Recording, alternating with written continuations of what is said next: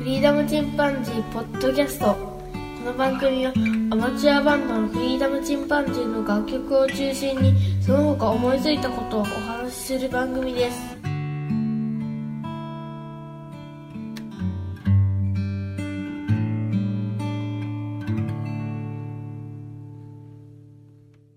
さあ始まりました。フリーダムチンパンジーの佐藤です。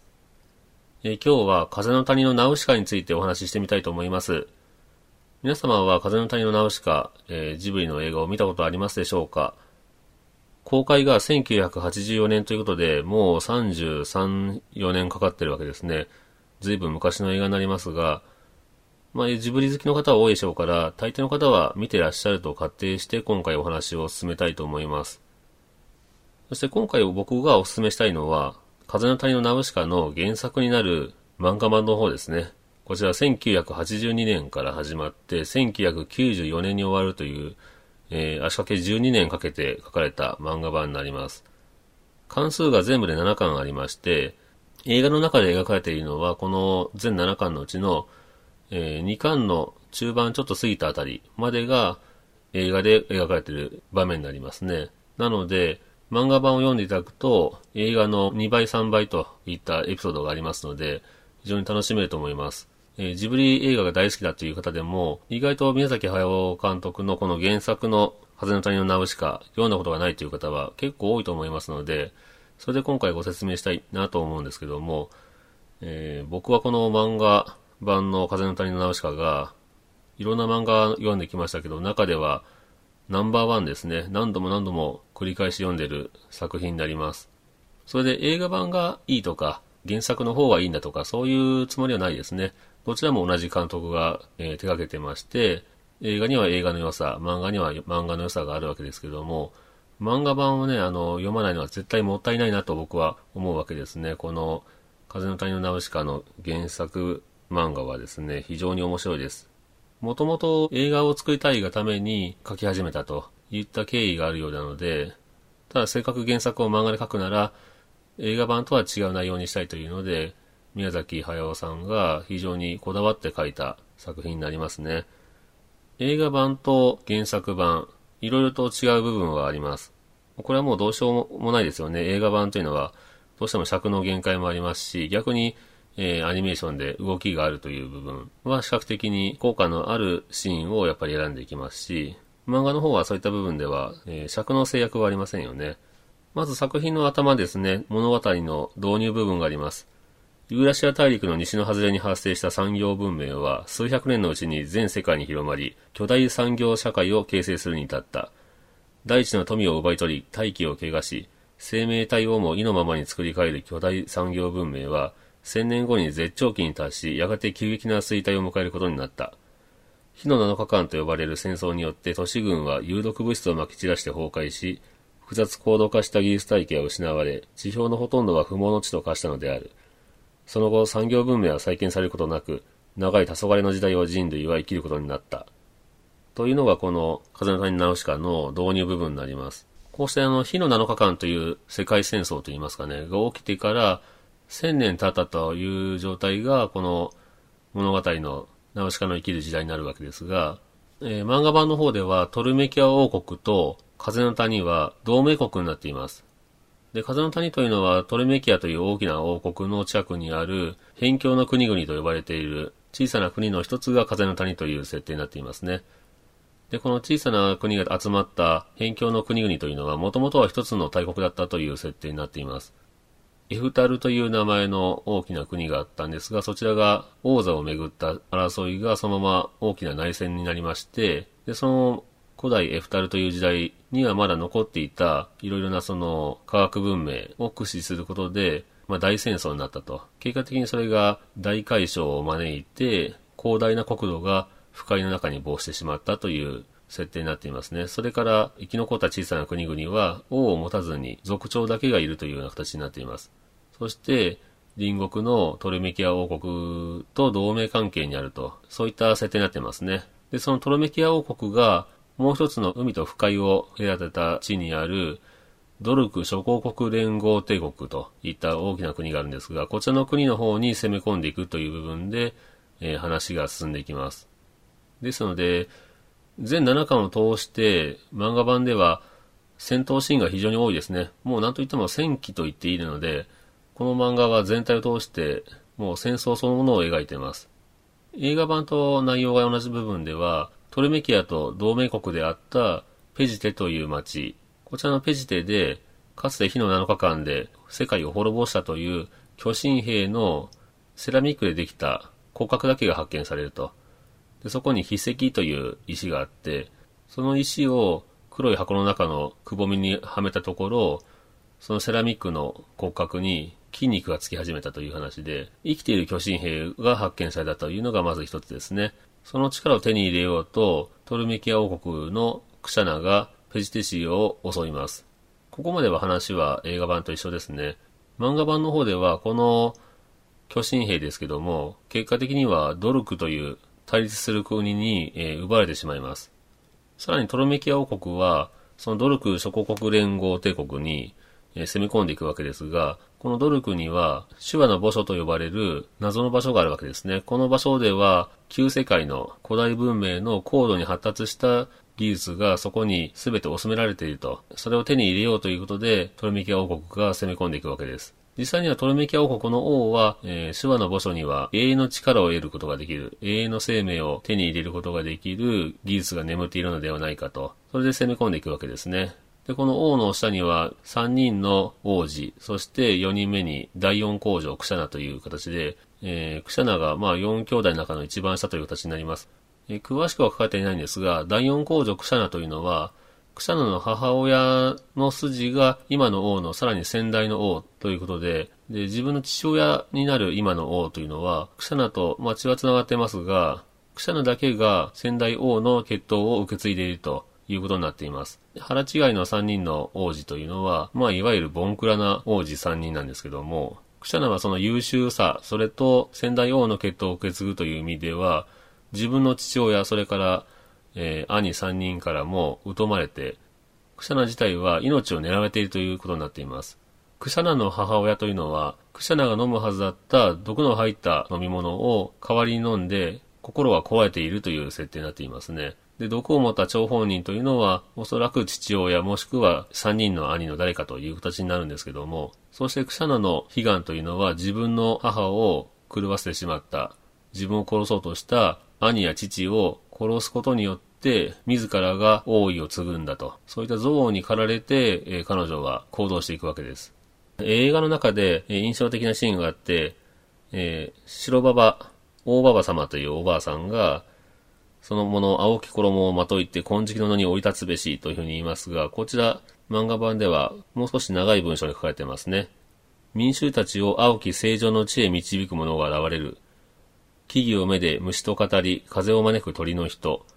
そのもの青き衣をまといて金色の野に降り立つべし。失われた大地との絆を結ばん。といった文章になってます。で、漫画版はやっぱり尺が長いですから、キャラクターがいっぱい出てきますね。映画版に出てこない僧正様と呼ばれる。僧正というのは僧侶の僧に正しいと書いて、これは僧侶の階層でいう大僧正、僧正といった僧侶の階層で、まあ上から2番目、もしくはこの話の中ではトップかもしれませんが、まあ偉いお坊さんですね。このお坊さんが古い予言としてこの話をしています。こういった僧正という方、それから努力の僧侶、チアルカとかですね。それからドルクの娘、ケチャという女性も出てきます。この女性は、フェジテのアスベルという王子、そしてナウシカ、それからもう一人出てくる森の人と呼ばれる種族のセルムという男性。この4人は結構あの恋愛関係という意味では、まあぼんやりですけど、えー、それぞれが、えー、相手を思っていったり、そういう部分も映画版よりはちょっと複雑になっていますね。そして漫画ではこの辺境の国、この辺境の国々と大きな国トルメキア王国、ドルクの国とその周りにある、えー、小さな国々、まあ、合わせてドルク諸公国連合帝国という、えー、大きな国。その他にも、不快の中に村を作っている虫使いという集団、それから虫使いたちが特に崇めているという、恐れ敬っているという森の人と呼ばれる一族。こういったいろんな種族も出てきますね。で、ドルクの中にもいろんな種族がありまして、神聖皇帝、まあ、神聖なる皇帝ということですよね。神聖皇帝と呼ばれる、まあ、王が努力を率いているわけですが、この神聖皇帝と呼ばれる王が、手話の墓所と呼ばれているその謎の場所からいろいろな情報を手に入れて、不老不死の体を手に入れたり、それからヒドラと呼ばれる人造人間を操ったり、さらにはオウムを培養することで大解消を引き起こすとか、爆発的に増殖する年金を作ったりとか、そういった彼にとっては古代にあったはずの高度な文明を使うことで戦争がどんどん激化していきます。旅の途中では、えー、ドルクの僧、チアルカという僧侶に出会ったり、チククという小さな男の子と出会ったりします。この男の子は、正体としては、えー、実はやんごとなきでの男の子で、念話というまあ、口を開かずに対話をするテレパシーのようなことができますね。風の谷のナウシカというのは、映画版でも人知を超えた不思議な力を持っているというような描かれ方はしてましたが、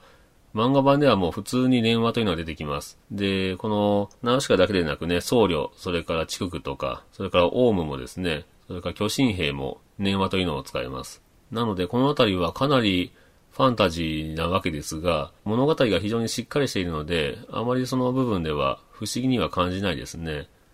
物語の流れをざっと言いますと、巨大産業文明滅亡後1000年経って、まあ、人類はわずかに残された居住可能な土地に点在していた。そんな中の一つ、風の谷のナウシカは、生きた巨神兵の化石が発見されたペジテ市のアスベルと出会います。このアスベルと一緒に深井に一度行き、それから脱出し、まあ、その頃にちょうどトルメキア戦役というのが勃発したことで、ナウシカは古い名役によってトルメキアの第三工場、クシャナと一緒に従軍することになります。その時に、えー、クシャナの率いる軍は、ドルクによって引き起こされたオウムの大軍によって、ほぼ壊滅してしまいますね。それを、えー、ナウシカは大解消が来るんではないかと予感し、そのオウムの群れを追っていきます。そして単独行動でナウシカは大海嘯が引き起こるというその原因を見届けるために南の方へ一人で旅に出ていきます。その旅路でチククとかドルクの僧チアルカに出会っていきますね。そして戦争は虫の大軍に遭遇し、えー、さらに年金というのも現れて、戦争していたドルク軍、それからトレミキア軍、双方が甚大な被害を受けます。その頃ドルクの皇帝、神聖皇帝と呼ばれていたミラルパという人物。この人物はあやかしの技を操れるというので、えー、実験を握っていたんですが、その兄、念話を使ったりとか、それから念動といって物を動かすとか、そういった能力はないんですけども、この兄のナムリスが弟から実験を奪って、さらにヒドラとか巨神兵というのを復活させます。まあ、ペジテシから巨神兵を奪ってくるわけですね。で、さらに彼はクシャナと結婚することで、世界征服をしようと企みます。ナウシカは巨神兵と共に、手話の墓所と呼ばれるその場所を封印しに行きます。すべての悪の根源はこの手話の墓所ではないかということなんですよね。で、まあ、これ以上話すとちょっとネタバレになってしまうので、手話の墓所の秘密というのはお話ししないんですが、このナウシカの世界観、この世界で起きているその不快という森がどんどん広がっていくということ、それから不快の森の役割ですよね。そういった部分は非常に哲学的といいますか、この風の谷のナウシカの漫画版を読めば、大抵の哲学がわかるというようなことを言っている哲学者の方もいらっしゃいましたので、うん、やっぱり深い内容になってるんじゃないかなと思います。で、映画版では巨神兵というのはまあ、殺人兵器といった意味合いだけのものでしたけども、漫画版では、オーマは自分のことを公認を帯びし、調停者にして戦士、そして最低者だと自分のことを言います。裁きを行うものということで、まあ、神的な存在なわけですね。でそんな神的な存在の巨神兵ですけども、あるシーンでその巨神兵の刃の部分にですね、商標プレートがついています。その商標プレートには、えー、漢字で東和工まで読めるんですけど、東和工業なのか東和工商なのかちょっとわかりませんが、漢字が書かれています。この漫画の中では地図の描写などは普通にそのいわゆるカタカナとか日本語を使われているわけですけども、会話部分とか、それから他の文字装飾という部分では、かなり緻密にその種族ごとの言葉の文字を使ってみたりとかしてますので、そういった部分でこの商標プレートという部分を考えると、おそらく巨神兵というのは、まあ、かなりの確率で日本産ではないかと思います。メイドインジャパンですね。なので、やっぱりこの世界観というのは、今のこの私たちが生きている人類のさらに未来の話だと、そういった設定なんだと思います。まあ、こうやって複雑にいろんな、えー、種族とか国が絡み合い、そして草名なんかもね、あの、置かれた立場というのは非常に複雑ですし、読み応えがあります。そして戦記物でもありますから、もう単純にね、男の子としては、えー、戦闘シーンがかっこいいという部分もありますね。で、特にこのクシャナという人物が、この話の中では、ナウシカと同じぐらい描かれています。ナウシカはクシャナのことを深く傷ついた鳥だと言っていますね。本当は心の広い大きな翼を持つ優しい鳥だというふうにクシャナのことを表しています。で、非常に魅力的に描かれてますね。このクシャナに関してもそうですし、クシャナの配下であるクロトワもとても人間臭くて面白いキャラクターとして描かれてます。映画版より影が薄いという意味では、ペジテのアスベルなんていうのは漫画版ではかなり影は薄いですね。また、ナウシカの死であるユパミラルダ、深い一の剣士と呼ばれてますけども、このユパ様というのも非常に活躍しています。物語の中では、ナウシカとは離れた場所にいながらも同時進行で彼女の行動をずっとサポートしていきますね。やっぱりなかなかあの、ネタバレしないように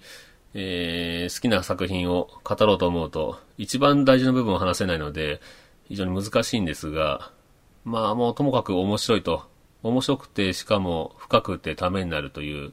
まあありきたりの言葉でしかちょっとうまく言えないんですが、ジブリ好きだけど、えー、風の谷のナウシカを読んだことがないという方、それから漫画自体がね、えー、子供っぽいから読まないんだという人は、ぜひ、えー、そういった概念を覆す作品になってますので、風の谷のナウシカの漫画版ぜひ読んでみてください。手話の墓所の秘密という部分が一番その生命の根幹に関わる部分、えー、生命の秘密といいますかね、えー、人間とは何か、生命とは何かといった部分の、えー、一番大事な部分になりますので、この部分を語れないので、ちょっと難しかったんですけどね、え今日はこんなところで終わろうと思います。それではまた、さよなら。